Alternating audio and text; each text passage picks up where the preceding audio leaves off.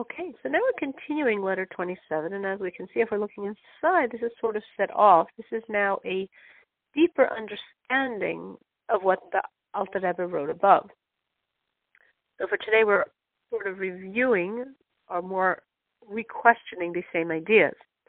That it says in Zohar, in the fundamental work of esoteric wisdom, Kabbalah, that when it's tzaddik, when the saint departs, he's found in all the worlds more than during his lifetime.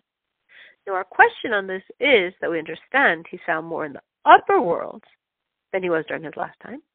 But how was he found more in this world than during his lifetime? And to explain this, we're looking again at the saying of our sages that a departed tzaddik has left life to all living. Which again, our question is, what do you mean he's left life to the living? A person's life is their own. You don't get your life from someone else. So, truly, though, the departed tzaddik left his surviving disciples something of his own life. Because the life of the tzaddik is not a physical life. That's not what defines his life. A spiritual life. Belief in God, awe of God, love of God.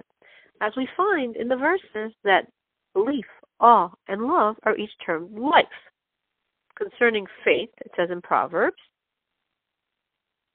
and the tzaddik lives by his faith. Of awe, it says, the awe of God leads to life. And of love, it writes, he who pursues charity and kindness will find life.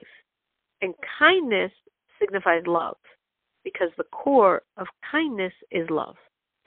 So, based on these three verses, we see that faith, awe, and love of God are all referred to as light.